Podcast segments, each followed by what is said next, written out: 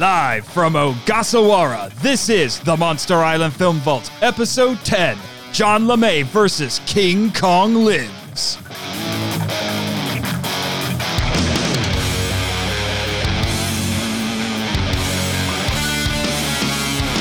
Hello, kaiju lovers, and welcome to the Monster Island Film Vault, a podcast seeking entertainment and enlightenment through tokusatsu. I am your host, Nathan Marchand, the curator of this depository of Daikaiju delights. And with me today, once again, is kaiju author and scholar, John LeMay. What's up, Nathan? It's good to be back. Yes, sir. Thank you. What have you been up to since you were here on the island last? I've been up to a lot of things, but the thing that might be relevant to this episode is, if you like Kong Unmade, my book about the unmade King Kong movies, I have a new version. There's no new content, but it's a hardback edition. So same book, but just a hardback. So if you like the fact that it was modeled after the old Ian Thorne monster series King Kong book, the hardback edition is even more evocative of that. So if you're a really big fan or you haven't picked it up yet, it is available in a hardback. Just thought I'd throw that out there, but that's about it. You just finished it, Jimmy? Yeah, he's a big fan. We both have been reading through that book a lot in preparation for this podcast. Nathan, I thought we agreed that Jimmy would not be on my episodes. What? We did that? I thought we agreed that Jimmy would not, just because he and I had a spat, but I guess we don't need to talk about that. It's okay. You had a spat? Really? John wanted to have a tour of your garage and you said no? Jimmy, you jerk. Ugh.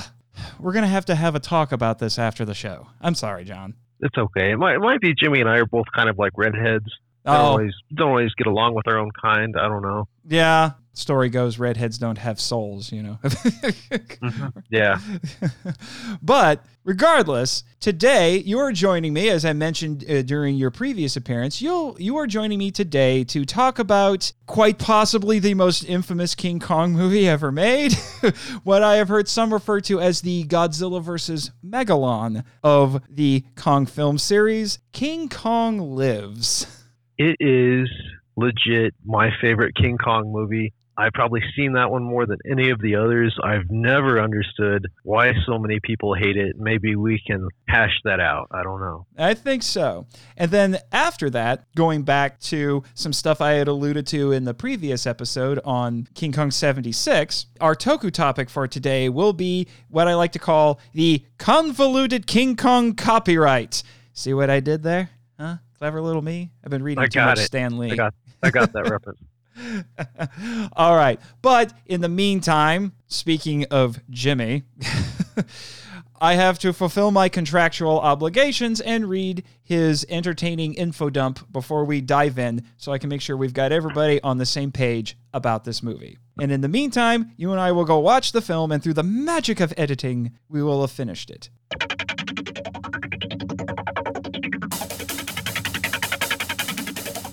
King Kong is a giant gorilla inexplicably resurrected by scientists using an artificial heart. While he at times is a force of nature, he displays many anthropomorphisms such as affection, rage, and playfulness. He is determined to save and protect his mate, Lady Kong, and later their son from the scientists and the military. Lady Kong is a huge female gorilla found in the African jungle. Like King Kong, she displays many anthropomorphisms like affection and sadness. While at first she tries to escape the humans, she later becomes a damsel in distress, waiting to be saved by King Kong. By the end, her goal is to give birth and raise their son, who is sometimes called Baby Kong or Kid Kong in the fandom. Thankfully, his conception is off camera. The little monster simply wants to be loved by his parents. The daring and charming adventurer Hank Mitchell captures Lady Kong and brings her back to the States to give a life-saving blood transfusion to King Kong. When the giant apes escape, his goal is to recapture them in order to protect them from the military. His love interest, the intelligent and compassionate Dr. Amy Franklin, is the scientist heading the operation endeavoring to resurrect King Kong. She is determined to keep the eighth wonder alive and protect the pregnant Lady Kong. The insane and gung-ho Lieutenant Colonel Archie Nevitt is hell-bent on killing the apes after they break out of the scientific institute.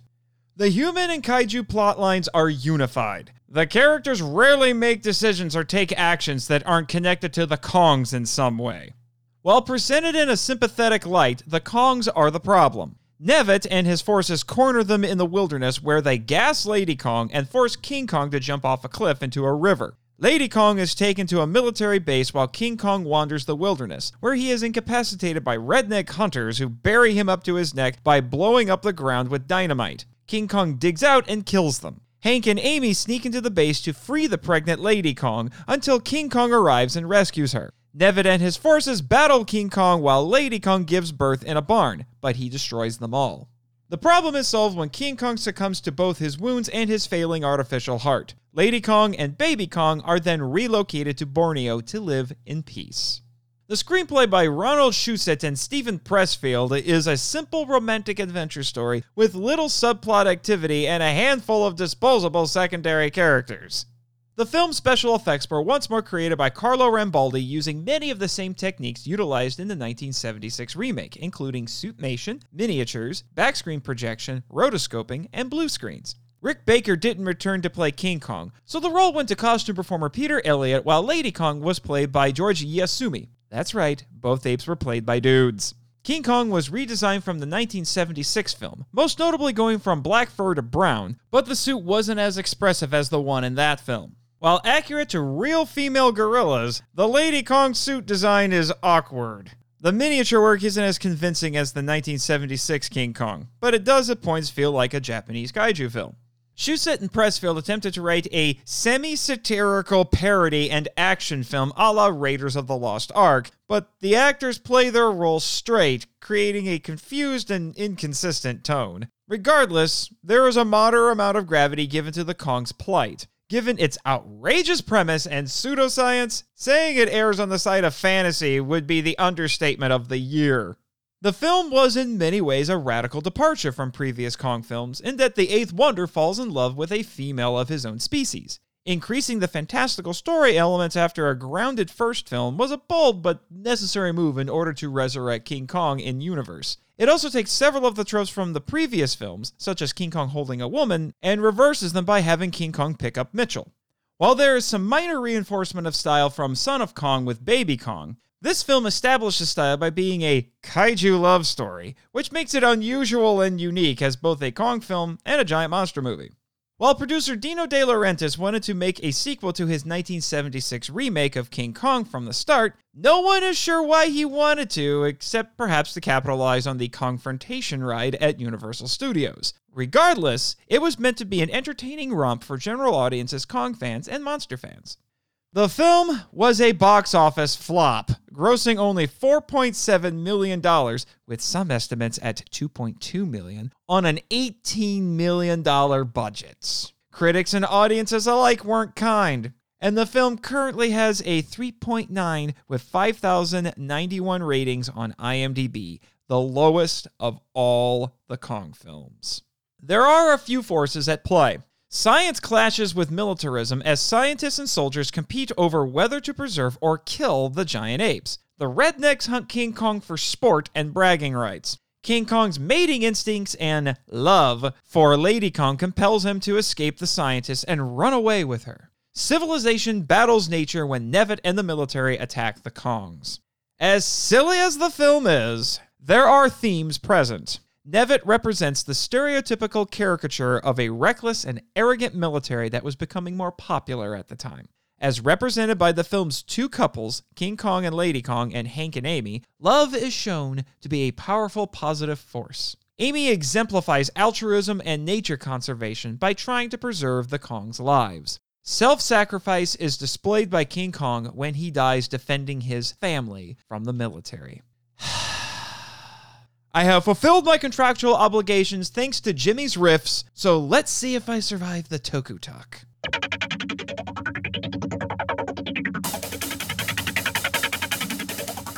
Okay, John, to paraphrase the popular Steven Crowder meme, King Kong Lives is a terrible movie, change my mind. I think it's very original. I think that sometimes fans within a community are taught that they shouldn't like a certain movie. Like when I was born in 85, so I came of age into Godzilla and Kong and Gamera, all that, probably in the early 90s, early to mid 90s. And, you know, the fan dogma back then was Godzilla versus Megalon is terrible. Godzilla's Revenge is terrible. Those movies have kind of been reappraised since then and have a bit more respect. Now, King Kong Lives, I don't think has ever been reappraised. It still doesn't get any respect, but I think a big part of it is people were taught to hate it, or at least the younger generation was taught, you shouldn't like that movie. It's no good. But a big part of that, I would say, is everybody who saw, or the adults who saw King Kong in 1976, they just seemed to hate it because it wasn't the original. It was a big departure, so by default, I think they decided to hate the sequel 10 years later. I think if you have a fresh perspective and you haven't been tainted by the fan dogma, I don't see why you couldn't watch King Kong Lives and look at it as a very original, unique monster movie. Because King Kong is very much a character in that movie. You know, he has an arc. He has, like, to me, it's almost like a jailbreak movie with King Kong because it's like he has to hide from the law out in the swamps, you know, and like he's got, instead of being infatuated with a human female, I think it answers the question, what if Kong actually met a female of his species and he does fall in love and he has a son? And I just think it's a really exciting, touching film to me. You're calling it a jailbreak movie. I was trying to figure out what would be a good analogy for that. And the first thing that came to my mind was The Great Escape, which is probably not the right one. I was thinking more like Cool Hand Luke, because Cool Hand Luke was set in the South. And I seem to remember scenes of him running through the swamps and trying to get away from the law. And I just think of King Kong in hiding out in the swamps, eating the alligators and all that. Oh, the alligator scene. Oh, my gosh.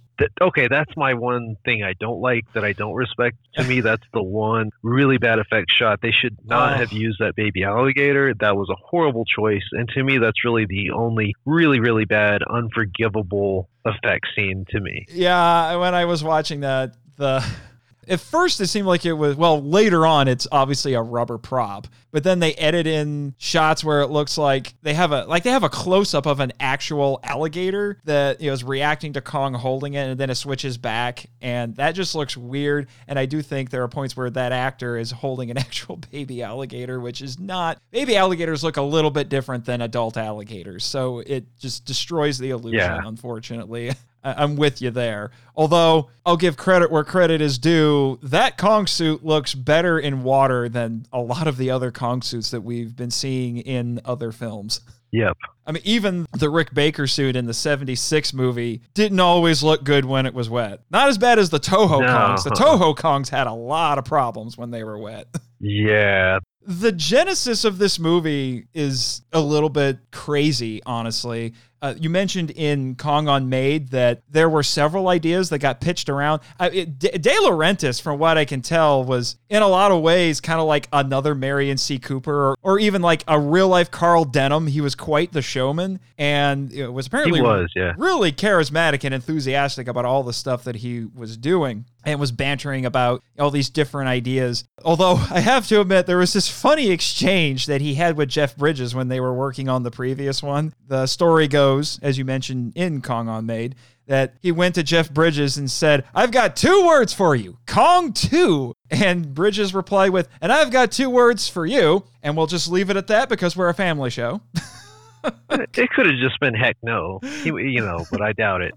Yeah, just saying. I'm trying to remember what some of the titles were that they were toying with. I know one was King Kong in Africa, which would have been something of a Frankenstein sort of a story, but set in Africa, where it was King Kong getting patched back together by a mad scientist or something. There were four different concepts, and all four of them inevitably had to be like King Kong Lives, which is King Kong just fell off the Empire State Building, so you have to fix him. All of them did revolve around King Kong being revived in some way. Even supposedly King Kong versus Orca, which is one of the crazier ones. Oh, yeah.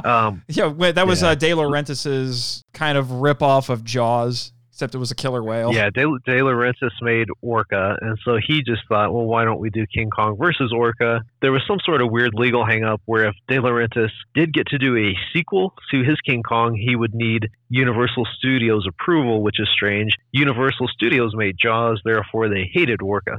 So King Kong versus Orca would have never happened. For that Universal was kind of De Laurentiis' nemesis there for a while, yeah. As you'll find out a little bit more in the next segment when we talk about the copyright. But my gosh, yeah. But so one thing about De Laurentiis, somebody right away pitched, oh well, let's just do Son of Kong for the next movie, and he was like, no, I want King Kong in the movie. But his plans for the sequels, he'd never imagined waiting 10 years to do the next one. He was already thinking, I've got this giant prop that Carlo Rambaldi had built. I want to use it in a sequel to get some more mileage out of it. So he was thinking about shooting the sequel, which was King Kong in Africa, within the next year. And I don't know why that didn't happen or what stopped him. I mean, if he did it 10 years later, why not do it a year later? I really don't know why it took so long. But it is surprising because King Kong 76 made money, made plenty of money. It did, yeah. Yeah, so that's a mystery to me why it took so long. But aside from King Kong versus Orca, there were three titles, King Kong in Africa, King Kong in Moscow, and Bionic Kong. And they all seem to revolve around, yeah. I honestly feel like Bionic Kong eventually led to this in some way, shape, or form. And as absurd as the concept of Bionic Kong is, I think actually I would have really enjoyed that. Yeah, well, I would have really enjoyed King Kong versus Orca, as crazy as that sounds, but so. Well, didn't that kind of happen though? What was the movie Ape? Didn't they do that? Ape, yeah. Yeah, where they have this really awful looking guy in an ape suit fighting a clearly rubber shark. The more I think about it, since Universal owned Kong for a while, which we'll get into later, and they own Jaws, I'm really hacked that Universal didn't just do King Kong versus Jaws, because I think everybody wanted to see it. Yeah. It would have been crazy, but I mean, would it have been any crazier than Jaws stalking Ellen Brody in the Bahamas like he did in Jaws 4? But going back to some of the other actors, this was funny. I read this story in the Ray Morton book, King Kong, A History of a Movie Icon. And we already talked about De Laurentiis trying to pitch a sequel to Jeff Bridges. He also tried to pitch it to Jessica Lange, but she didn't want to do it. And I just thought this was hilarious. De Laurentiis joked at one point that he was going to have Lorenzo Semple, who wrote the script for King Kong 76, write a scene where they actually do bring Dwan back, and now she's a movie star, to see the resurrected Kong, and then Kong picks her up and eats her. I know, that was crazy. I was like, wow. That's one way to do it. Jessica Lange will never want to work with you ever again after that. Yeah. Oh, you're going to kill off my character by having King Kong eat me. That's great. Oh, man, that cracked me up. I have to admit, looking over my notes on this film, and a huge chunk of them look like the script for a Mystery Science Theater 3000's episode. A script for one of those, because I was just cracking so many jokes watching it. And actually, some of them are from my live tweets, for my personal Twitter, my author Twitter, when I watched this movie the first time, actually, over the summer, because, as you mentioned, its reputation precedes it. And when I knew I was going to get this job here on the island, I said, well, I have to watch it. So I tracked down a copy. Had you never seen it? No, I hadn't before this summer. So I finally tracked down a copy, and I watched it for the first time. And I said, I'm going to live tweet as I watch it, and I'll share some of my zingers, because it's a highly riffable movie. But as I've said before, I riff because I love. But it's interesting. We've both noted that the reception to King Kong 76 has at points turned kind of sour and negative. But when the movie was originally released, it did actually really well with critics. Not this one. Not this one at all. This one has had a bad reputation from day one, because they showed it to some test audiences. The test audiences didn't like it, but they didn't have time to make any major changes. So they just toned down the advertising for it, and then just put the movie out, kind of put it out quietly. So not a lot of people even knew it was out and weren't seeing it. And then those who did see it were disappointed. I actually tracked down on YouTube the video of Siskel and Ebert on their show reviewing this movie. And not surprisingly, they didn't like it. But not only that, they said even the studio doesn't have faith in this movie because they wouldn't let them show clips of it. Wow. Or rather, they said, you can show clips for your local show, but not your national show. And they said the only time they've ever had movies or movie studios, I should say, who did that with them were the bad schlocky films because they were afraid that negative reviews would kill what little chance they had of making money. And Ebert even joked that the door to the theater was more popular than the movie because people were getting up and leaving. So, yeah, they were not kind. But that was an interesting time capsule. I can't think of any other time that happened on their show. And yet Ebert likes Super Inframan, which I have to admit I saw as an adult, so I couldn't appreciate it through the eyes of a child. But then again, neither could Ebert. He loves that movie. And, like, I watched Super Inframan, and I was entertained but kind of bored. Like, I didn't get how he could give that high marks. And then Ebert also hated Tidal Wave, which I don't think is too bad of a film. So I don't have a lot of faith in Ebert's tastes in monster movies aside from his positive review of Gamera Guardian of the Universe. I don't know about Ebert. And even that was a little bit of a qualified appreciation because he appreciated it as, in his mind, as a good B movie. When I watched Guardian of the Universe and I say, this is not a B movie. No, absolutely not. I mean, maybe compared to the two sequels, because that series gets progressively better as it goes. But, you know, so maybe it's the lesser of the three, but my gosh, no, that's not a B movie. I've just always felt like some people get way too hung up on the special effects. And that might have been part of the problem with King Kong Lives is you've got, I wouldn't say outdated effects. There was really nothing else you could do in 1986. You know, CGI was still in its infancy. Suits was all you could do. And I think people just can't accept two people in ape suits that are in love with each other. I think that's the main problem. But I almost think that's almost a sign of immaturity. I don't know how else to say it. You know, I can accept the fact that maybe the effects aren't top notch, but that doesn't take me out of the story as a writer, but that's just me. Now a really, really bad movie like Plan 9 from Outer Space or something where the effects are really bad, sure, I'll laugh at it. But, like, I've never understood the people that just hee-haw and laugh at Godzilla movies. You know, I understood that they did the best that they could, and I feel like King Kong Lives actually did the best that it could. So I don't know. I think that's why a lot of people don't like it, too, is just that concept with those effects. It could be that. I also do think that what I've been reading, and I definitely noticed this when we watched the movie tonight, which was the tone is a little bit all over the place. It doesn't seem to quite know. Not even all the actors seem to really know what kind of a movie they were going for. Now, when De Laurentiis was consulting with Ronald Shusett, who was the screenwriter on this, interestingly enough, they were trying to go for a Raiders of the Lost Ark sort of a tone. Let me explain. So they wanted to do something that was semi-satirical. The way Shusett put it was that he said, quote, I once read that Raiders was a spoof of an action movie, but at the same time, it was also an action movie. That was exactly what I was going for, but that's a hard pin to hit, end quote. And I do think that is definitely the case. Because you can see it in this. There are points where it is trying really hard to be tongue-in-cheek, even more so than the 76 movie. The 76 movie had a little bit of a satirical edge to it and some self-aware humor, but this one at points tries to be out-and-out parody. Problem was that a lot of the actors were in this film, from what I was reading, were still playing it straight and didn't quite understand what they were going for, which is a little bit surprising considering this has the same director, believe it or not, as the 76 film, Guillermin. And yep.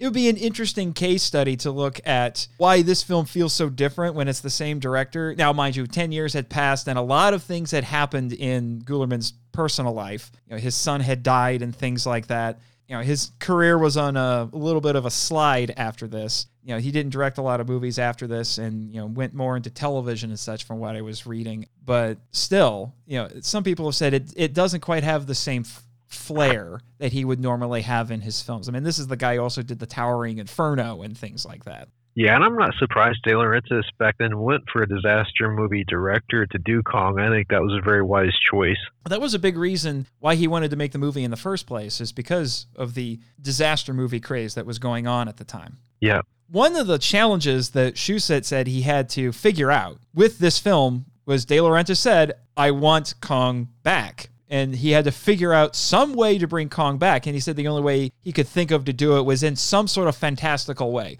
because there's no way you're realistically going to make this happen. Yep. Which is why I honestly, in a way, I think the Bionic Kong thing actually would have been a little easier to swallow. But instead, he didn't want to do something quite that outrageous. And at this point, 1982, there were headlines being made because Dr. Robert Jarvik had created the first artificial heart. So because of that... Interesting. Yeah. So because of that, Shue said, use that in the script, even though he said it was too bizarre and funny to be played straight. And even I was thinking, well, I remember for the longest time, I didn't want to watch this movie because when I heard, like, okay, how do they bring Kong back from the dead? Oh, it's an artificial heart. Yeah, because artificial hearts cure falling off a building. Yeah, exactly. Really, Jimmy? You've seen it work for other monsters besides Kong? There's some interesting stories for you. Mr. NASA engineer over here believes in magic artificial hearts. Anyway, so that's kind of the big hurdle you have to get over when you start watching this movie. You have to buy into this concept. See, but I feel like it's like he's already a giant ape, which can't possibly exist. I mean, it's already out there. I don't know. I feel like, in these movies, you throw reality out the door right away. Yeah, you do. Although it is still a little bit jarring because I felt like, and some people actually felt the same way going from Godzilla 2014 to King of the Monsters. It feels like this was a big jump. There is some elements of fantasy in King Kong 76, but this one goes straight off into Fantasyland. Yep. It's a huge jump compared to the previous one, which is why, which in some ways is really interesting because the beginning of this movie is stock footage. It's a flashback. Yeah. I even wrote in my notes, even King Kong is not immune to stock footage. Yeah. And my other note was, mind you, this is before I had reevaluated my thoughts on King Kong 76. I wrote in, this is one of my live tweets as well. I wrote in my notes, previously on a mediocre remake. I don't consider 76 to be mediocre anymore, just so everyone understands. Please listen to that episode if you haven't already. Episode 8. But the movie starts making these very direct connections to 76, and then it more or less gets forgotten after that. Because we have a completely new set of characters, and it's a completely different kind of story. Maybe you can help me with this, John, but there is one major plot hole in this movie that still kind of bugs me, which is, why are they keeping Kong alive? Nowhere do they ever explain why they are bothering to keep this giant ape alive for 10 years, essentially on life support. Yeah. There's nothing anywhere that anyone says. I'm like, I'll take a bad explanation over no explanation. I feel like all these giant monster movies typically have a conflict between the scientists and the military, starting with the original Godzilla. Dr. Yamane wants to study Godzilla and the military wants to kill him. I feel like it's the same thing. So there's a group, and that's present in this movie as well. The scientists all want to save Kong no matter how destructive he is, whereas the military just wants to kill him. My thinking is right after he fell off the Empire State Building, some scientists with some sort of government support must have gotten a hold of Kong, and that's how I look at it. The plot hole for me is how does the bionic heart keep going? Because wouldn't they need to charge it with a battery every once in a while or something? I don't know. Well, unfortunately, I don't know a whole lot about artificial hearts, let alone artificial hearts in the 80s. That might be a question for Jimmy.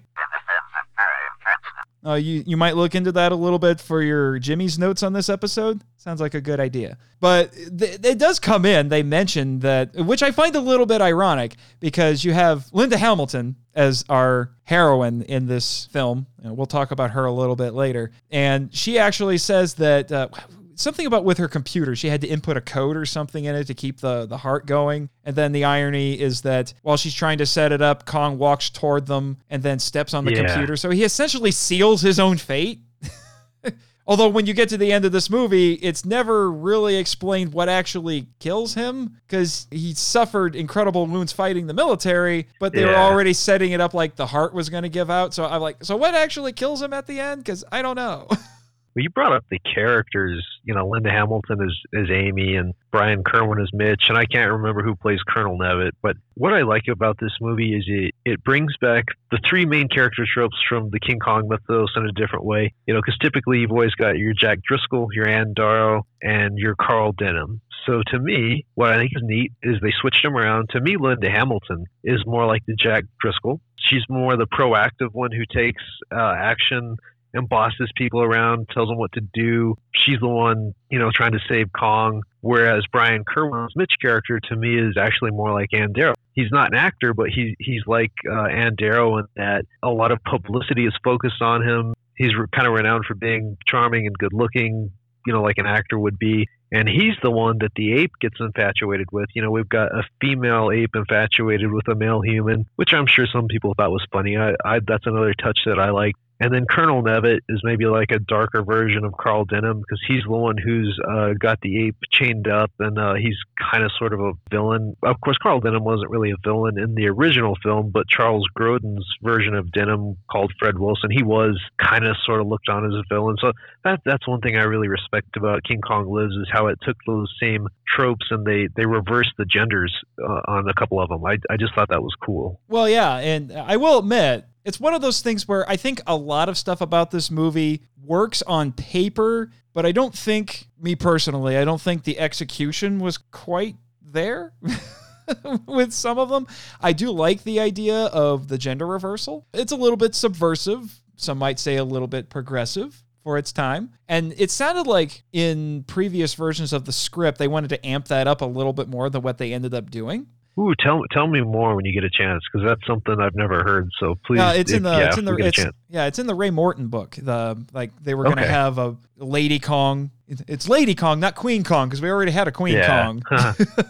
You know, so we had to come up with another title, and she was going to become infatuated with a big male hunter who was out to get her, and then do all the same things that Kong did with Anne or Dwan in the previous films, carrying him around and all that. And the idea was that it was supposed to make King Kong jealous, which sounds incredibly silly, but it would have been very entertaining. A lot of that ended up going by the wayside, but they did keep some elements of it, you know, because Brian Kerwin still gets picked up and carried by Lady Kong at one point. And, you know, they used the big hand prop like they did before in King Kong 76. So that's what comes to mind immediately thinking back on my research on this film.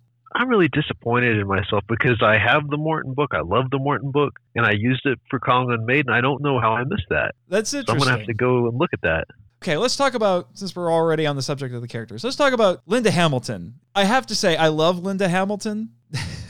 I'm a big fan of the old school Terminator movies. I've been a little iffy on everything after Terminator 2, but the Linda Hamilton at this point was fresh off of the original Terminator. She was a rising star in my estimation at this point. So, she's probably the best known actor in this film, I would say. And there are points where I'm watching her and I'm like, I feel a little bit sorry for you. You just came off of Terminator and now you're in this. And I don't know. My understanding is that she didn't necessarily have the greatest time making this movie. Maybe I think a lot of the people who worked on this went into it thinking, oh, it's going to be a King Kong movie. It's going to be a big deal. And then they're like, what the heck is this? But they're like, well, I got to finish the job. I even found a quotation where somebody said, the movie is really about the special effects. It's not about anything else. Yeah, this came from actor John Ashton. He said, quote, this movie is about Kong, about special effects, and about Jeeps being blown up. Acting is simply secondary in a picture like this, end quote. And according to the Morton book, most of the actors didn't realize the film was a parody and played it straight or in the middle, which is why I feel like the tone is uneven in this film. Because I think some of the actors thought it was supposed to be played straight and some thought it was supposed to be funny. I think that's where a big part of the problem comes into it for some people is because they probably feel like the movie can't figure out what it wants to be. Now, I will admit, watching the movie again, with this in mind, I can see where they were trying to do it that way. Because there are just certain parts of this movie you can't take seriously. And I'm not just talking about the stuff with the artificial heart and all of that. I mean, like when you get to the courtship scene, which I think even in your book you mentioned, it's like, hey, it's a kaiju romance. Nobody does this. Yeah, that's I just don't know how they could have done that without it being laughable or awkward. I do think the score, though, transcends a lot of things, and the score helps a great deal. Kind of is my take on it. Yeah, well, you know what's funny? The scene, and my live tweet when I saw this was, I said, I have now seen a gorilla sweep another gorilla off her feet. Now I've seen everything. That's a good tweet. Yeah, because there's a scene where Kong rescues Lady Kong from captivity and literally picks her up in a bridal carry and runs out of the building. And apparently in the filmmaker's mind, the gag there was that it was supposed to be like Rhett Butler and Scarlett O'Hara and Gone with the Wind. Huh. Like, okay. But then you have a scene that it is literally a romance scene with these two giant gorillas having moments together. And it's so weird. It is so weird.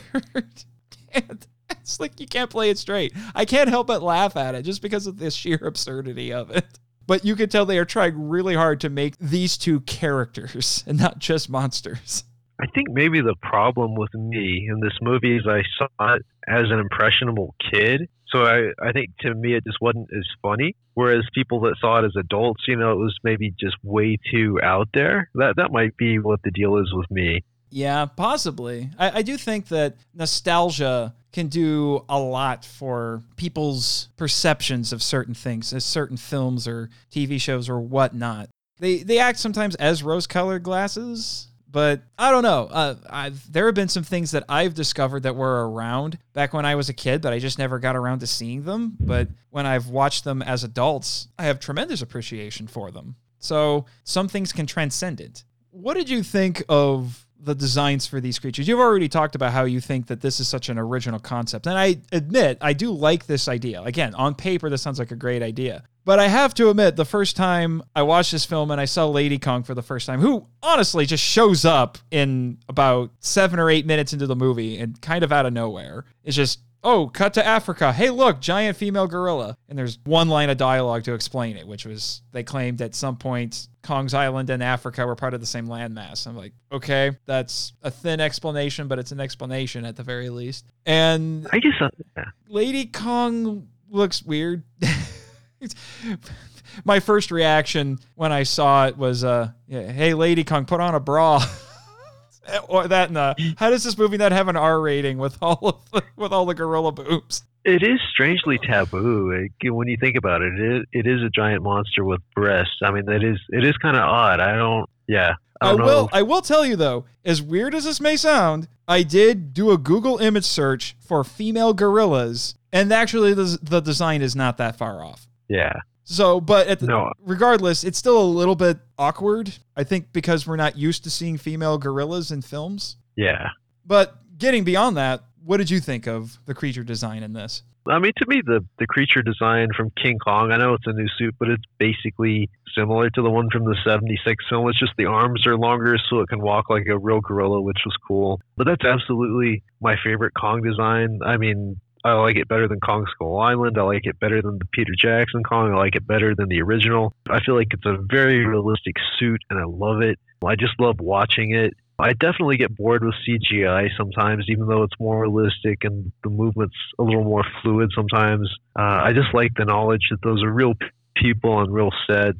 Lady Kong, I like that they gave her some kind of lighter brown or red fur kind of. They gave her some highlights. I thought that was interesting to differentiate her from King Kong. And now that I think about it, you talked about them not wanting to show clips of the movie. I realize now whenever I look at publicity images of the movie, there's usually not any images of Lady Kong. So I think they were kind of embarrassed by her in the end, now that I think about that. Yeah, actually, I don't even think they had that. She's not on the poster or anything. I mean, she's central to the plot, but she's not there. It's always about King Kong. So you might have something there. I don't have my personal DVD copy of the film sitting here with me. I'd have to look at it to see if they even have publicity shots of her. I do. They do not. And I'm actually Googling publicity shots and lobby cards, and I don't see Lady Kong anywhere. Wow. Which I think is interesting. Wow, that is interesting. Yeah, none of Lady Kong. I'm looking at two lobby cards for King Kong 2. They've got the scene of Mitch standing in front of her feet in front of the reporters. They've got that. They've got Mitch and Amy at her feet, but they don't show her body in any of the publicity stills that I see.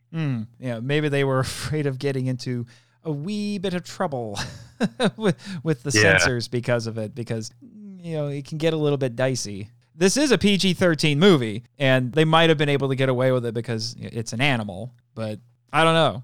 That's probably another good point to bring up is, you know, as a 10-year-old, I probably saw this when I was 10. My parents didn't let me watch like R-rated movies or anything like that, and they were a little reluctant to even let me watch King Kong Lives, but it was like King Kong, and I begged them. And it was kind of a shocking movie for me, too. I don't know that I'd ever seen a movie that bloody where Kong snaps the man in half, and the other man, he bites him in half. So, I mean, for me, as a 10-year-old, that was another very visceral reaction, you know, because I just hadn't seen a monster movie that bloody. And that's even counting the Gamera movies. To me, their blood is not realistic. You know, like when Guren chops Space Gauss in half, there's no realism there to me. But like when Kong snaps the man in half and he eats the man, I mean, that's pretty intense for like a 10-year-old who'd never seen more explicit films.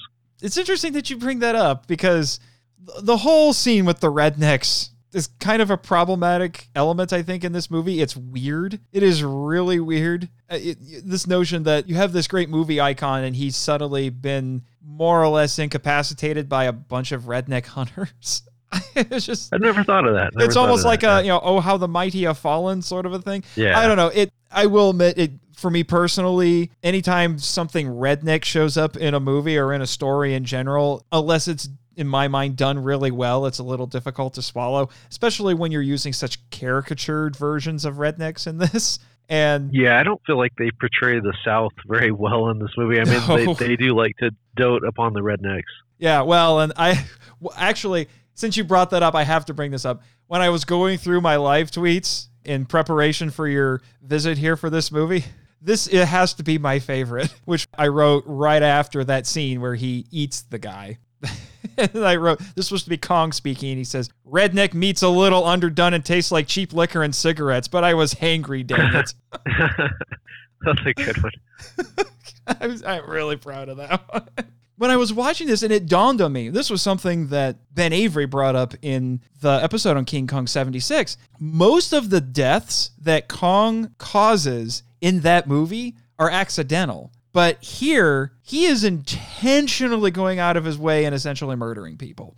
Now, mind you, they had harmed him beforehand, but still, he goes out of his way to find them and kill them after he gets away. Whether it's the rednecks or the military later, which I have to admit, that military battle at the end actually is pretty epic. And especially since we haven't really seen King Kong do something like that. You kind of get a little bit of it in the Japanese films, but even they didn't go to the extent that they go to in this one. I think that's exactly right. It's like a scene from a Japanese monster movie, but actually done well. I know everybody's still about CGI, but like I like the physical props. To me, it's very realistic and it's in its own strange way. And I think that's another reason why I love the film is that it was like a Japanese monster movie, but with better 1980s era effects because there weren't very many Japanese monster movies in the 80s, which I think was actually a really good spot for practical effect. The 1980s was great for that because they were kind of at their zenith before CGI finally took over. So maybe that's another reason why I like the film. And I will admit, all the times that I've watched this movie, I'm still struck by that scene. In a way, it even kind of feels a little bit like an 80s action movie, doesn't it? You know, the hero is charging in against impossible odds and he's getting all bloodied and everything and he just keeps going and destroying his enemies and things like that. And it's exciting, I have to say. Absolutely. It's exciting. And the ending for it is a little silly. Where Kong literally pounds the general into his grave. I was going to say, and then it's like, I swear that's a nod to Wizard of Oz because all you see is his feet sticking out of the grave. I swear that's what it's a nod to. That's interesting. I hadn't thought of that, but still, I just thought it's just like he's literally pounding the guy into his grave. Like, oh my gosh, movie.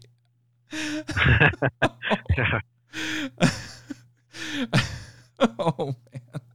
But you mentioned, you know, there's a lot of unique elements in this. You know, another thing that it dawned on me is unique about this that I haven't really seen anywhere else. The kaiju open heart surgery scene. I can't think of another movie other than, I think there's an anime, it's called Dragon Dentist or something like that. I haven't seen that yet. That's the only thing I can even think of that's remotely close to this. So you have this open heart surgery scene in a kaiju movie, on a kaiju. And they have essentially a giant claw machine. I'm picturing the little aliens from Toy Story. He's like, the claw. Yeah. It comes in and pulls out the regular heart, which, by the way, they actually researched real gorilla hearts when they made that prop. So they made it look like a real gorilla heart. And then the artificial heart, they said they completely made that up. That's a fantastical design. Although I thought it looked a little bit like a submarine.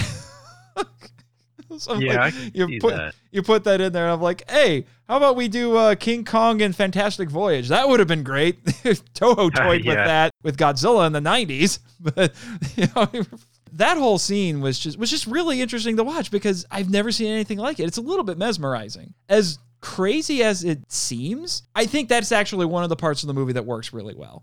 It's probably one of my least favorite scenes, but to me, that's like one of the more boring scenes that you've got to get through to get to the good stuff. Because I don't know why, I just like seeing Kong and Lady Kong running around in the wilderness and fighting the military and all that. Yeah, and that's the one thing that's markedly different about this compared to King Kong 76. The miniature work, you know, you had the stuff on the island, but a lot of the miniature work was for New York City, so it's a cityscape. And this one, it's out in the wilderness. I feel like that's another thing that fans can get hung up on that's kind of shallow, in my opinion. It's like they don't like Godzilla versus the sea monster just because he doesn't smash a city. And I'm like, you know, I mean, the story for this movie really didn't call for Kong to smash a city or climb a big building. You know, I mean, I feel like the rural setting actually worked. When we were watching it, did you, or any other time that you've watched this, did you ever feel like that perhaps the filmmakers were inspired by Butch Cassidy and the Sundance Kid when they have Kong jump off the cliff into the river? I will concede that's kind of a bad shot when I watch it again, because I can definitely see that's just a normal human-sized man jumping off a real location, and it's not very convincing, Yeah, and also... It's also. Well, what were you saying? Oh, I was just saying, it's just ludicrous that the water could be deep enough in that river that Kong would dive into it, not hit the bottom and hurt himself. And, you know, I mean, it's got to be a big, deep river. And I doubt. You know what else is kind of absurd? The fact that Kong bleeds like a leaky balloon because he bangs his head on the rock. And then they just see this giant pool of red that just comes up there. It's like, okay, I know head wounds are deceptively nasty, but he bleeds like a leaky balloon. I'm sorry. Yeah. Which is kind of a running theme because at the end he bleeds a lot. I think they De Laurentiis Kong bleeds a lot. Yeah, they liked blood in the 80s. You know, they were deep into that gore. Well, they got to get that PG-13 rating, you know. Yeah. If the gorilla boobs don't do it, we got to put in the gore for it. Yeah. To backtrack really briefly here, because I forgot to mention this, but you know, we were talking about the scene where he eats the guy. When we watched it tonight, I had this thought. You know what this actually kind of reminds me of a little bit? War of the Gargantuas. Because Gamera. Yeah. The thing is, the tone was kind of all over the place with this one too, because they play it as being horrific when he breaks the guy in half and then he finds the one guy and eats him. After he eats the guy, they start playing it for laughs where he's chewing on the guy a little bit and then he reaches in like he's picking his teeth and then he pulls out the hat and throws it aside. And I'm like, I was thinking of the scene of War of the Gargantuas where Gyra coughs up the dress that the woman he just ate was from the woman he just ate. Like, oh man. Except I still feel like in War of the Gargantuas, if it was funny, it was supposed to be darkly funny, but it was still playing into the horror of the scene. Whereas this, I feel like they were subtly trying to make it funny. Yeah. Since we're talking about the tone, one interesting thing to note about this movie is that other than Son of Kong, this is currently, anyway, the only other sequel to a Kong movie in the Eighth Wonder's entire filmography. And we've been talking about this was meant to be a bit more of a parody, and it technically is in line with what Ruth Rose, the screenwriter for the original two movies, what she said when someone asked her, how do you make a sequel to King Kong? And she said, if you can't go bigger, go funnier. Yeah. And that was definitely true of Son of Kong. It was a funnier movie than the original. yeah, now that I think about it, it would have been an interesting nod, probably lost on a lot of people, but had the new baby Kong been born an albino, that would have been, I think, a unique nod to Son of Kong, because Kiko is, he's an albino, if I remember right. He is. Okay, since we're going to talk about the kid. I have some issues with the kid. Mostly because the design of the kid makes no sense. I feel like he should be bigger. I'm thinking, you know, he's what, like 3 feet tall, and you're telling me that giant Lady Kong was that pregnant and gave birth to that tiny thing? I concur 100%. Yeah, it lost me. It completely lost me at that point. It's like, that makes no sense. That must have been the easiest birth ever, because that thing is small. Yeah. And I Googled baby gorillas to see what they look like, and they are way bigger than that. At this point, why don't you just have her give birth to a normal-sized gorilla? At that point, it doesn't work for me. That even distracted me as a kid. I knew better than that. Yeah, it does not work. I think they were banking. Well, I think they were banking on a couple of things. One, interestingly, they had a little boy, a local boy from Wilmington, where they were filming this. They brought him in, and they actually put him in that costume and had him play the part. And I'm thinking, where is that kid now? Because in some way, shape, or form, I'm hoping he got bragging rights for life. Yeah, I did not know that. That's very interesting. Yeah. I'm trying to scour my notes to find his name, but I'll have Jimmy put it in his notes. I think they're banking on that. And the kid actually does a pretty good job, I would say. And I also think, related to that, I think they were banking on the emotion of the scene to carry it, and hope that people don't think too much about how it doesn't make sense. Yeah. Like I said, I'm kind of two minds about it, but it just doesn't work. Plus the design is a little weird. But while we're on that subject, an interesting thing I learned from your book was that there was a planned sort of sequel about the kid. There were two sequels in different formats. So Dino, you know, it's kind of funny. He goes to all this trouble to revive Kong. The movie's called King Kong Lives and King Kong Dies. So, I mean, it's kind of ironic, you know, and again, he didn't just want to remake Son of Kong. That was a big thing that he didn't like. But yeah, I think they were thinking that potentially this could be a sequel, and they could do sequels based on the kid. Supposedly, Ronald Shusett thought of this during production. His idea, I kind of like it. I wish it had been made. Some of it sounds really terrible. But okay, so in my mind, this was kind of sort of maybe a little bit of a remake of Mighty Joe Young in some ways. And that's another interesting point is Dino De Laurentiis actually bought the rights for Mighty Joe Young from RKO. So that way no one could remake Mighty Joe Young while he was doing his Kong movies, just because he didn't want any competition.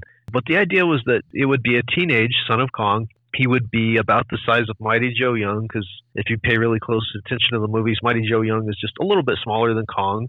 So he would have been about that size. Somehow he falls in love with a teenage girl. And for whatever weird reason, this teenage girl gets kidnapped by terrorists. And it's kind of like one of the scenes in Superman 2. I think there's a scene where Lois Lane, doesn't she get held hostage in the Eiffel Tower? Do you remember that, Nathan? Yes. Does that sound right to you? I think that was... I don't think that was 2. I want to say that was 3 or 4. I'd have to double check that. Okay, thanks, Jimmy. Yeah, he'll double check to make sure. Okay, thank you. Yeah, so I assume Shusett was inspired by that, because those movies all came out before King Kong Lives, except for Superman 4. But anyways, the girl gets held hostage by terrorists in the Eiffel Tower, and this is what makes the story so comical. King Kong Jr. has a fear of heights. Can you believe that? That's his story arc as a character. He's afraid of heights, and this is what really gets me. And I wonder about the logic behind this. He had a scene, allegedly, where Kong Jr. goes to the grave of his father, King Kong, and he somehow musters up the courage at the side of the grave, and he's then able to climb the Eiffel Tower and rescue his little girlfriend, and that's all I know. But what I really want to know is, why was this story set in Paris, other than he wanted him to climb the Eiffel Tower? How is Kong Jr. getting around? Like, who's chauffeuring him from Kong's grave? And why wouldn't Kong's grave be somewhere in America? It almost makes me think that they came up with some convoluted reason to have Kong's grave in Europe or something. If, you know, I don't know. Something about that doesn't quite add up. But that's the crazy storyline for the alleged King Kong 3, which obviously never happened because the movie bombed. And it bombed hard. Yeah, it bombed hard. Actually, later on after this, we should talk about how its failure actually affected the Godzilla series in Japan, too, but we get to that after this. Again, De Laurentiis Entertainment really thought this would be a hit, and they also pitched a cartoon series to star. They called him Kid Kong. They pitched that to Filmation, who was doing, I believe, like the Ghostbuster cartoon in the late 80s and stuff like that. Real Ghostbusters. Yeah. An animator named Robert Lamb, a really nice guy. I talked to him for the book. Such a nice guy. He shared his drawings with me. I'm really indebted to him for that. They hired Robert Lamb to do some drawings. The producer from De Laurentiis Entertainment, it wasn't Dino himself, it was just one of the other producers. He wanted Kid Kong to have all sorts of superpowers. He was going to be able to grow or shrink in size. He was going to be able to shoot laser beams out of his eyes like the Hanna-Barbera Godzilla. He could fly. He could even fly in outer space and go to other planets. I mean, this producer's ideas were crazy. And Robert Lamb was the one who reined him in, and he was like, well, let's just set it on Earth and let's just give him one power, because if he has too many powers, you know, he's way too powerful. So his Kid Kong's superpower was that he could grow or shrink in height, so that way he could be a human-sized character and interact with the other human-sized cast. He was a genius. He built a submarine out of coconuts that was called the Coco Nautilus. Oh my and gosh. I mean, again, just remember, this is like a kid's series. So, I mean, it was supposed to be out there and fun and fantastical. It really couldn't actually be a sequel to King Kong Lives that's set in the real world. It would have been a more fantastical version of that. Yeah, that's taking the fantastical elements and cranking it up to 12 at this point. Yeah, and another funny thing is the villains in the series harken back to the Kong 76. It was the Petrox Oil Company. I know. They were the villains, yeah. No storylines actually got submitted. It was just a bunch of concept art for different vehicles and characters and villains. Yeah, so it would have been called Kid Kong. And again, I think just because the movie bombed, I don't know if they didn't do it because the movie bombed. Actually, the reason I read was De Laurentiis Animation would not give Filmation enough control of the project, so I don't think Filmation wanted to do it. And that's partly what collapsed it. Yeah, that sounds all kinds of crazy. So yeah, King Kong gave birth to a superhero monkey. Yep. That almost would have been like if Toho or somebody back in the late 60s decided to make a Minya anime. Yeah. And I don't know how that would have been received. I think you shouldn't even get me started on this one, Nathan, because I think they did, because Toho in 1969 connected with Filmation to do a Godzilla animated cartoon, and then right after that they did Godzilla's Revenge, which features Minya in a very prominent role, and you know Minya can shrink and grow in size. Oh, so no. I personally have a theory that had Godzilla had an animated cartoon show, I think Minya would have been very prominent, and I think that he very well could have grown and shrunk in size and communicated with the human characters on the show. That's just my own conjecture, but anyways, I should go down that rabbit hole. But yeah, and actually, now that you bring it up, didn't you say that Kid Kong's primary superpower would have been he could change size? That's right. Yep. So he could Minya on Fantasy Monster Island. He was. That's right. Crazy. Yeah, but actually, King Kong Lives has some very interesting Japanese aspects we can talk about. Yes, let's do that. Number one, yeah, Brian Kerwin, the star, he said that he saw the Japanese version, you know, dubbed into Japanese, and he said that he preferred that version because it reminded him of a, quote, Akira Kurosawa film, which I think is funny. Yeah, I do think so, too. I'm like, yeah. Okay. And then, you know, actually Japan, they had high hopes for this movie. They called it King Kong 2, and they had two very notable video game tie-ins that were kind of cool. And actually, Mechanikong kind of sort of is in one of the video games where King Kong has to fight these robot Kongs to save Lady Kong. I would love to play that video game if I could ever find it. I actually wouldn't mind giving that a try myself. And let's not forget the amazing poster, Japanese poster for this movie. Oh my gosh. That is 10 times better than this movie. It's 10 times better than the American poster. The American poster is horrid. It looks like a cartoon. It's awful. Silly. The American poster is really silly. Yeah. Had the Japanese poster been done first, I would think they would be smart enough to grab that and make it the poster internationally. But no, they had high hopes for the film, and it bombed in Japan too. And actually, that's partly the reason why, you know, we went from Godzilla 1984 to Godzilla versus Biollante in 1989. It wasn't just that the script was hard to develop. It was that when King Kong 2 came out in either 86 or 87 in Japan, it just bombed really hard. And Toho apparently was like, oh, well, I guess giant monster movies are out right now, so we're not going to hurry too much on our Godzilla sequel. So it even found a way to really kind of screw over Godzilla fans, unfortunately. Which probably contributes to the ongoing animosity, I guess you could say, between the two groups. Definitely some animosity. Yeah. I feel like ever since the original King Kong versus Godzilla, both fan bases just keep biting at each other, so to speak, you know, pointing fingers at one another and putting some sort of blame on the other for screwing one or the other over. Yeah. I feel like it's a fun animosity, in my opinion. I don't know. It can be. Maybe not. You know, I've spent enough time on the internet to know that there are places where there's cesspools, but yeah, but that's the nature of the internet. Yeah. Somebody who I like and who I give a shout out to is that one of the bigger Kong YouTubers, Jack Buchanan, actually came to G Fest, and he's a really nice guy. I like him. Yes. Just as a quick side note, I'm really looking forward to G Fest. Well, not next year, this year. Yeah, this year. I'm really hoping to get out there. It'd be nice to have a little vacation from the island, you know, and be back in the States and hanging out with all of you guys. It's like Kaiju Mecca. G Fest every year. Do you think you could bring Jimmy to do like a War in Space panel? Do you think he'd do that? Well, what do you think, Jimmy? Oh, well, I guess that is true. Somebody has to stay behind and take care of the studio while I'm gone. I understand, Jimmy. I totally understand. Someday, man. Someday.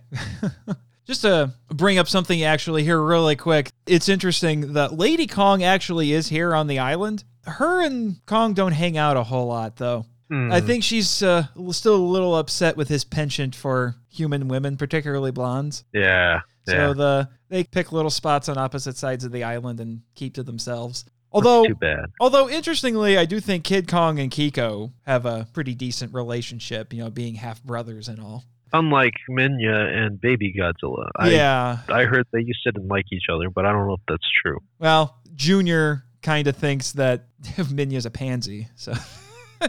well, they're all together in a little Toho TV series now. I don't know what it's like behind the scenes, but like I take it you've seen those little YouTube clips. I've seen some of them, Godzilla. Yes. They're very amusing. So, I don't know. Something's going on there. As I was saying, you know, I have a lot of notes about this film, weirdly enough. We don't have enough time for me to go into all of them, although I do have one last little tweet here from my live tweets I do want to share, because it was this weird thing I noticed while watching this movie. And the tweet says, "Ugh, King Kong never once beat his chest. 1 star. But the baby does. I couldn't believe it. We get through this whole movie, and King Kong himself never once beats his chest, even though he had several opportunities to do so. But at the end of the movie, we see the little baby do it. So that's a legitimate fan complaint there. King Kong never beats his chest. It's just so bizarre. Now, I'm being funny when I say 1 star just because of that, you know. But there are fans who will do stuff like that. Exactly. Yep, there are. It's just absolutely absurd. Other things should be evaluated and taken into consideration. Yeah. If you're going to give something 1 star, you better have more reasons than just that. Yeah. This is something we've been talking about a little bit, and this is something I've also brought up in a few of the previous episodes with some of my guests. Ray Morton specifically brings this subject up in his book when talking about this film, which is that he feels like resurrecting Kong for this movie robs the Kong myth of its power, because the whole idea is that Kong is this tragic mythic hero, and that perhaps there's only one King Kong story. And I feel like that's a little bit limiting, though I will admit it seems like filmmakers and storytellers have had more trouble coming up with, for whatever reason, coming up with more stories for King Kong as opposed to Godzilla. But I do think that's in large part because that first movie is just so perfect in its simplicity with that story that it's hard to follow it up. What do you think, John? Yeah, I would have to agree with that. I it's one of those things where you can't have your cake and eat it too. I guess the best thing would have been to go the Godzilla route and just discover a second King Kong for the sequels and let him carry that series like they did with Godzilla, I suppose. Possibly. I think there's more that you can do with King Kong, and I brought this up in that episode. I think King Kong Escapes actually illustrated that. You can do some different things with Kong. And if nothing else, as you have been pointing out throughout our discussion, King Kong Lives tries a lot of new things. Maybe some of them suffered in execution, but it's trying a lot of new stuff. I feel like the ending of that one's pretty powerful too, because it's like he just had his son and then he dies 2 seconds later. I feel like that's a fairly impactful ending, you know? Yeah, I would agree with you. I do like the ending, getting past the baby Kong design, the kid Kong design, whatever you want to call him. But the emotion of the scene, I do think works. I think this should just be taken as a challenge for storytellers to see if they can take King Kong and do some more things with him. If Toho can do it for Godzilla, come on, it's the eighth wonder of the world. You can do that with him. Yeah, absolutely. And with that, we will now move into one of the more confusing aspects of the King Kong legend, that being his copyright in the Toku topic.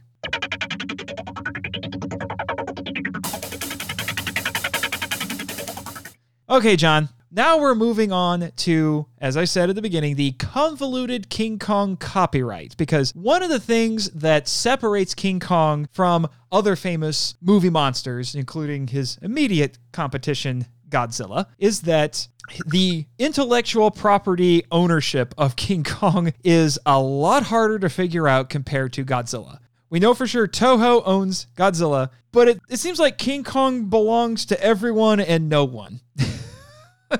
And I know that's also something that you've talked about a little bit in your book. Yeah, and the big monkey wrench in that whole thing was Marion C. Cooper. He was the idea behind a giant gorilla, you know. He got the ball rolling on that, and then he brought in Edgar Wallace to help him write it. And then from Edgar Wallace's screenplay, there was the Delos W. Loveless novelization.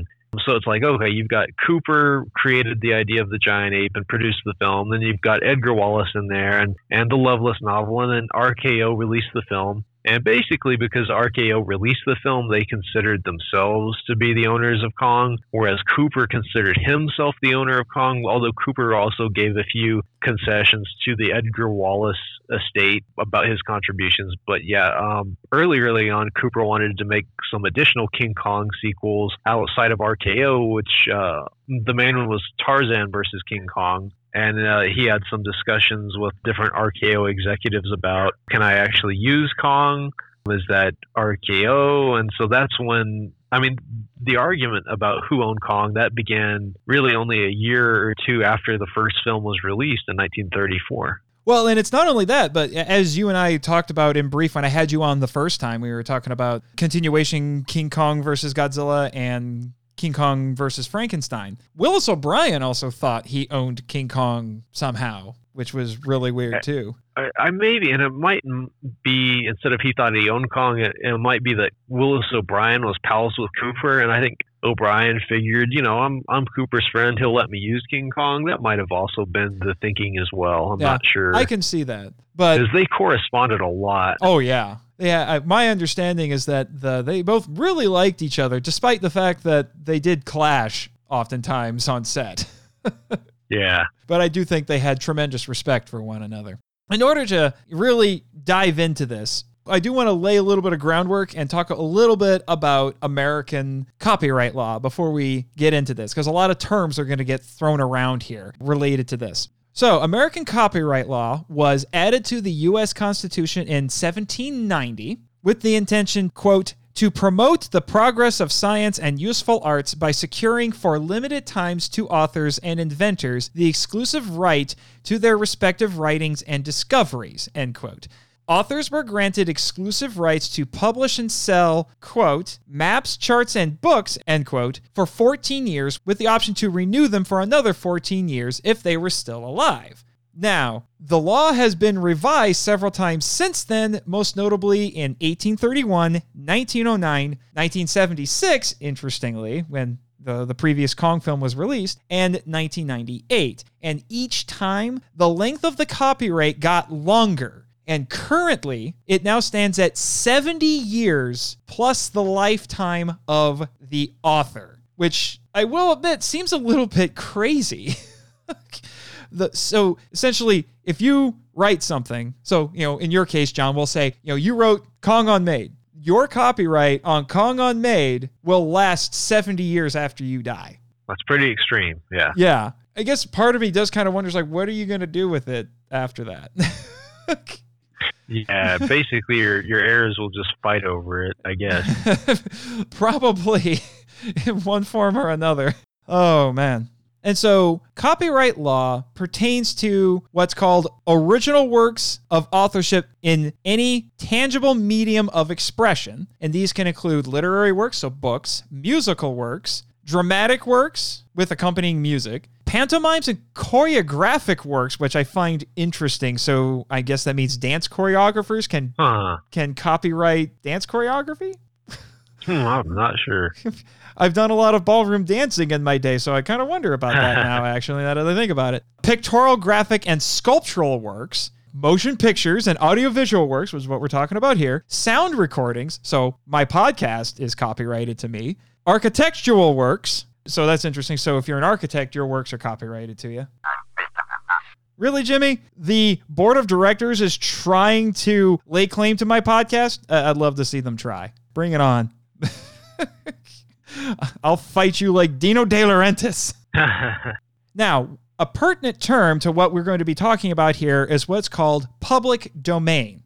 And public domain refers to creative works that are no longer protected by the laws governing intellectual property. The idea being that it now belongs to the public and anybody can use them. And there are four ways that this could happen. The most obvious way, which is a lot of what we're going to be talking about today, is the copyright just simply expires. So a lot of classic literature, Frankenstein, Shakespearean plays, things like that, they are no longer under copyright. They are considered public domain because the author has long since died and no one else has laid claim to him. Could also be that the copyright owner has failed to follow up on copyright renewal. The copyright owner deliberately places his work in public domain, which is known as a dedication, or copyright law does not protect whatever type of work that we're talking about here. So things like theory. So if they have a scientific theory, you can't necessarily copyright that. And in this case, when we're talking about King Kong, you've already mentioned some of the things that was going on at the beginning of it. It really gets ramped up in the 70s because what happened was when the Lovelace novelization was published, that was 1932, so a year before the movie's out. And at that time, copyright lasted for 28 years. The copyright for that novelization was never renewed, so it expired in 1960. And then what happened was when De Laurentiis was trying to get the ball rolling for the 76 remake, Universal, as we were hinting at before, his nemesis, was also trying to make a movie. And then, because there were these two competing projects, De Laurentiis got into a huge legal battle with Universal. Yeah, so Universal, I think it started with the novel. If I remember right, it might have been Jim Danforth, who had done the stop-motion effects on When Dinosaurs Ruled the Earth. He had been wanting to remake King Kong since, I think, 1974 or 72. And I think it was he who brought this to Universal that there was possibly a loophole due to the copyright lapse on the novel. And that's why when Universal on their project, The Legend of King Kong, they could never do anything that was in the movie, but it wasn't in the book. Like King Kong's fight with the T-Rex, that was original to the movie. It's not in the novelization. I believe in the novelization, he fights a Triceratops. And so that's why in The Legend of King Kong, he fights Triceratops.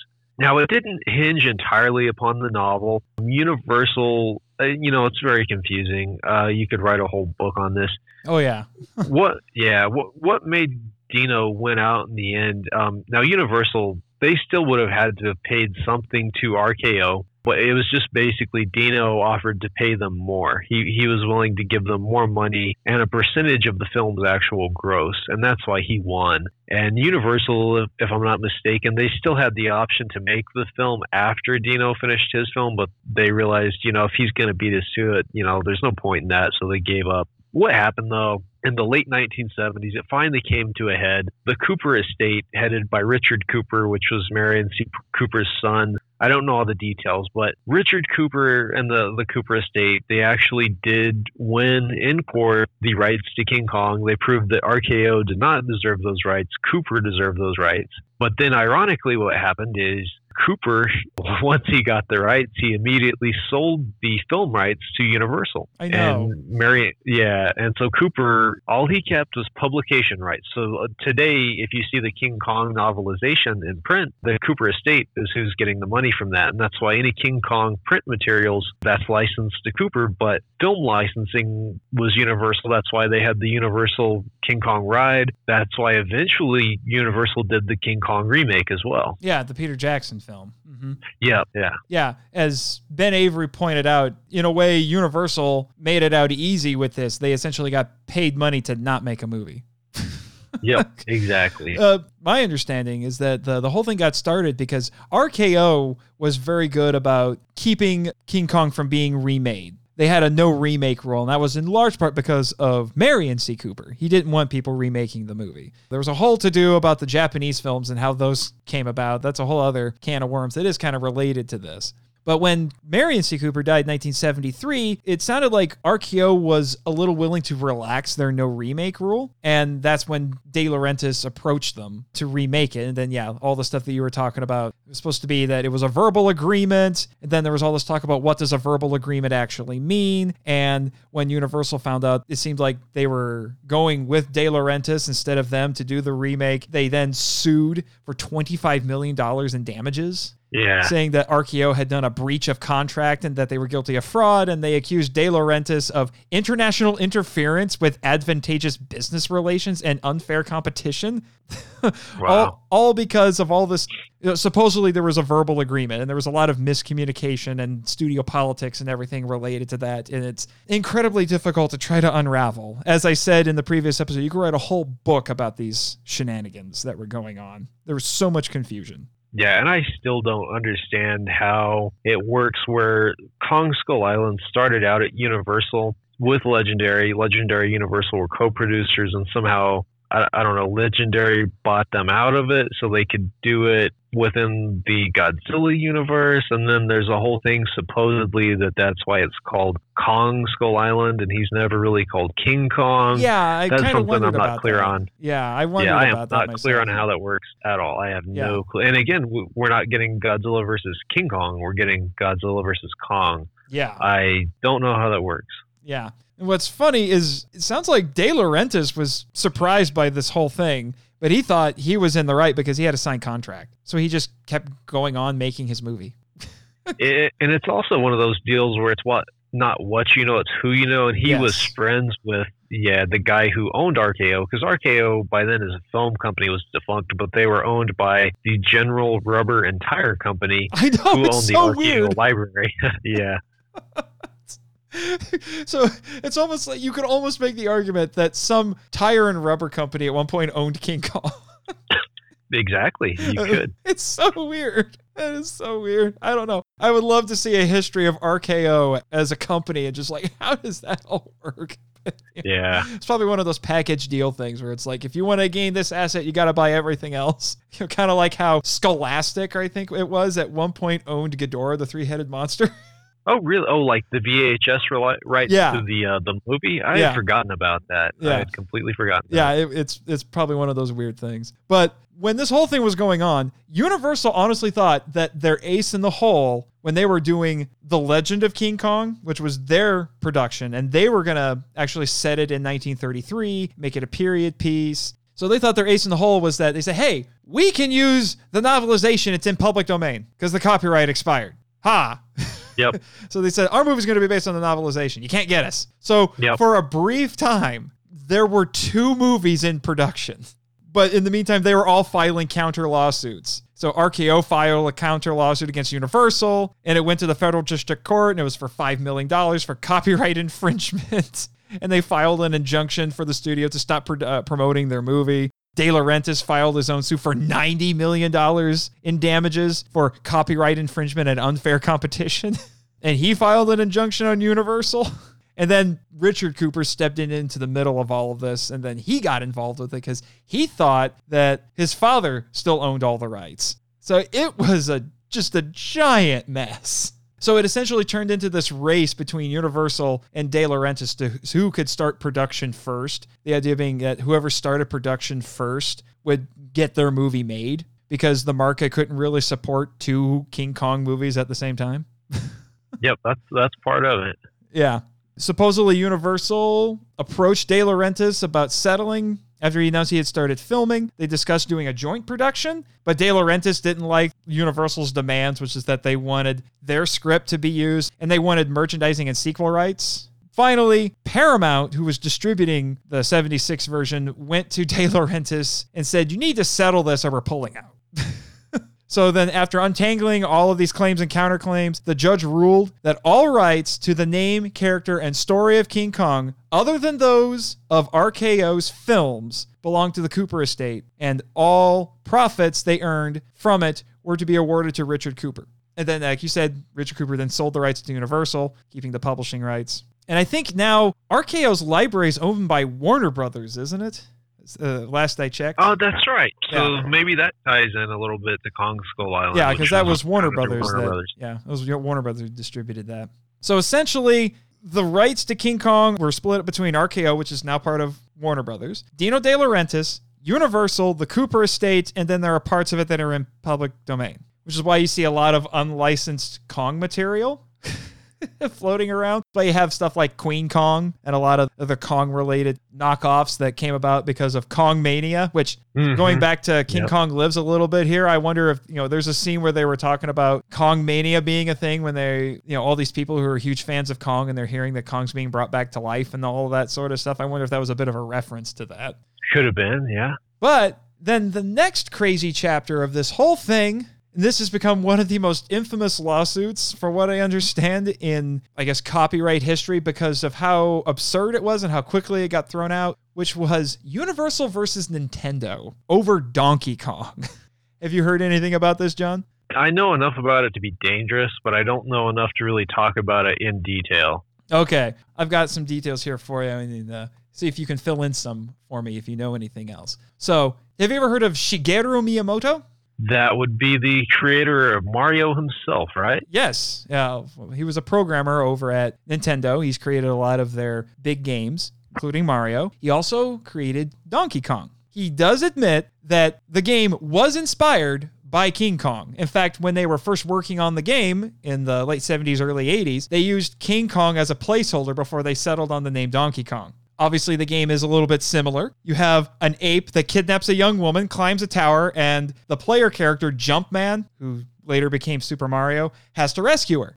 So there's at least some surface-level similarities there. The game was released by Nintendo in 1981, and it was a huge hit. Sold 60,000 units and earned the company $180 million. And we're talking $180 million 1981 dollars, okay? Nintendo was cutting deals to port the game to other platforms, and that's when Universal got wind of it. And guess what? They started suing everybody over it. So they bullied Coleco and Tiger Electronics into paying them damages because they were porting the games to their consoles. In fact, I can remember growing up playing the Intellivision. There was an Intellivision port of Donkey Kong. It's awful, but that was my introduction to Donkey Kong. And then they insisted, this is the irony of it, they insisted that they owned the rights to King Kong and that gamers would get King Kong and Donkey Kong mixed up. During the litigation, I love this, during the litigation for all of this, the judge realized that in Universal's previous lawsuits, they had argued that no one owned the intellectual property rights to King Kong, and now they were claiming that they did. That's hilarious. They kind of remind me of Toho in a way. Toho will claim any type of giant dinosaur is like Godzilla, notoriously the Subway commercial, which I didn't think resembled Godzilla that much, but yeah, that's funny. Writer Timothy Geithner put it this way, and I love this. Quote, with one hand, they were hitting Nintendo over the head with the IP hammer while holding a shield against another IP hammer with the other. End quotes. So I'm just picturing Universal trying to run up to all these other companies like Mario and Donkey Kong smashing things with a hammer. Yeah. And then obviously, the lawsuit just got thrown out at that point because He just said, you got nothing. You have absolutely nothing on this. Oh my gosh. It's weirdly entertaining, I have to say. Just the irony of it. I love it. Anything you could add to that? I love Donkey Kong games. I halfway thought about my King Kong book putting in the unmade Donkey Kong games and like an appendix, but I was like, no, that's a little too out there. I don't think that fits. That would have been amusing, I will say. Maybe whoever makes another Kong-related anything, they need to put a little tie on King Kong like Donkey Kong has now. Yeah. That'd be funny. Just to kind of stick it to Universal and Nintendo or something, just to be funny. Yeah, but it hasn't stopped there. There have been some other litigation and things, some more minor things, I would guess. Since then, you had Joe DeVito, who was the author of a novel, I believe, or is it a comic? Is that what it is? It actually might be both, a novel and a comic at this point. We'll have to ask Jimmy later. Yeah, he agrees. He'll look into that. But it's called Kong, King of Skull Island. And this guy, when the movie Kong Skull Island came out, he tried to sue Legendary Pictures as he claimed that he had created the Skull Island universe. Which, by extension, mean he created the MonsterVerse? I mean, that you can start getting into some really crazy things saying that at this point. Because Skull Island, the film, is not its own thing. It's part of the MonsterVerse. Yeah, and I mean, that's like Joe DeVito. I get what he's getting at, but it's kind of like, Marion C. Cooper created Skull Island, and DeVito just built upon that, so that's another way that it's kind of murky. Yeah. DeVito's attorney, Randy Merritt, put it this way, quote, "More than 80 years have passed since the public was introduced to Marion C. Cooper's King Kong. In that entire time, not one motion picture or television program has told the story of the iconic creature's origin or his relationship to the mysterious island on which he was found," end quote. I haven't read King of Skull Island yet, so I'm guessing that's what the story of it is about. So something of an origin story for Kong. That's right. And then there was also a film project in competition with Kong Skull Island called Skull Island, The Blood of the Kong. And that was by, I think, Neil Marshall and somebody else. And it was going to be a prequel where pirates crash land on Skull Island and the natives are like breeding these giant apes. So there would have been multiple Kongs. And then I'm not sure what exactly happened there. I think just Skull Island, Legendary's version, canceled that. And then amidst all of this as well, there's talk of a TV series called Skull Island, which I don't know how the legalities for that work either. And I think that's probably been canceled by now because it would be in development for like 2 years or more. So I'm assuming that's not going to happen. I have to say, Blood of the Kongs actually sounds really interesting. I would have actually been excited to see that. Yeah, that does sound interesting. This is why, like I said, because of how murky all of this is, that's why you see the name Kong showing up a lot. There's actually a brand of dog collar or dog products that's called Kong. Yeah. And you have Donkey Kong. I mentioned before you had Queen Kong, which was one of those King Kong knockoffs that came around in the mid to late 70s after the 76 version. That name can get used, it seems like, by anybody, anywhere. It just gets thrown around all the time. Interestingly, though, and I wonder how they got away with this, but there was a popular professional wrestler for a while back in the 80s named King Kong Bundy. You can get it thrown around as much as you want and probably just say, well, we claim the novelization, because that's the part that people can point to and say, we're just using that. Yeah, it's crazy. It's definitely maybe gotten a little out of hand there. I don't know. Well, and then, what is it? There's been some animated series that use the name Kong, we had like Kong King of Atlantis. And I think there was something on Netflix. It was an animated series for a while. Yeah. And I want to know, like, who's getting the money on those? The Cooper estate, Universal, is nobody getting money off of that? I have no clue. It's just one of those things. Intellectual property law can get really hairy. Yeah. There's a lot of things that are going around. You have a lot of big studios. I think this is where it starts to get really crazy when you start having these big corporations that are laying claim to a lot of these things. You have stuff like, there's a lot of infamous stories out there about music companies and film studios that are coming down on YouTubers for using samples of their stuff in their videos and all that, because YouTube has an automated system that will flag it or take it down or things like that, because so much power has been given to the rights holders that I think sometimes they abuse that power. And I think they're starting to get more stringent about it. And with King Kong, it's so hairy. you know, it's such a mess. I don't think anybody can honestly really untangle it, because at that point it just turns into, well, who are you going to pay this to? You know, do you give it to Universal? Do you give it to the Cooper State? Do you give it to Warner Brothers? I mean, there's just so much. Yeah, I have no idea. And that's one reason with my Godzilla books, I never do pictures because Toho's very clear on that. But King Kong, they're not so clear. And also, you know, the images I used were mostly publicity images. There's kind of a difference when it comes to posters and things that are meant to advertise as opposed to private behind-the-scenes stills and things like that. You know, Toho doesn't even want you using a poster, but I felt like, you know, with King Kong, it was maybe a little more lenient. I know, and that's actually one of the things I think is really cool about your book, Kong Unmade. You got all those images in there, and I think it adds a lot to the book, being able to see all of these things. It's a lot more fun, and I'll stress it again, you know, the image on the cover isn't really of King Kong. It's of a giant ape from a movie called The Lost Island. That was a spoof of King Kong, but it never got finished, and I can't even remember who was making it, but that studio doesn't even exist anymore, you know, so I was still careful, but I felt like on the inside to use a few posters and advertising materials wouldn't be like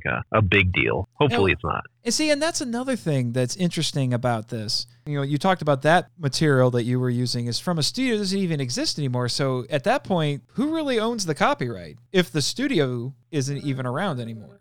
Yeah, and that's another tricky thing. You know, they've got like movies from Shin Toho. You know, I thought Shin Toho didn't exist, but I think this is really ironic. Recently, Toho is in talks to buy the people who bought the Shin Toho library. I think that's really funny because they made some movies like Woman Vampire and Fearful Attack of the Flying Saucers. So I think presumably in the future, Toho is about to own even more tokusatsu movies.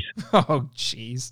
Toho is quickly becoming the Disney of Japan at this point because they own so much. They are, yeah. That'll be what we'll hear about next is Toho bought Gamera. That would be funny. Oh, jeez. That would be buy it from Kadokawa. Is that who owns him now? Yeah. Yeah, Kadokawa. Oh, jeez, that would be crazy. I think the fans would rejoice at that point because they're like, yay, Godzilla versus Gamera. Yeah.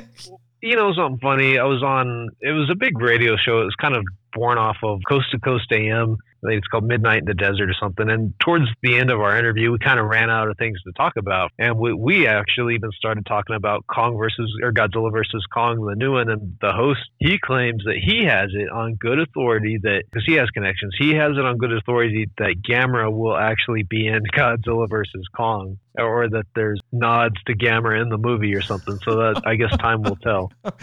Careful with that, John. The Monster Island Board of Directors has banned all spoilers and leaks for that movie. So, okay. Since this is hearsay at this point, I think you're safe, but they can get a little bit crazy. So, just letting you know. Yeah, okay. Okay, thank you. I didn't know that. Yeah. Do you have anything else, John, before we wrap up?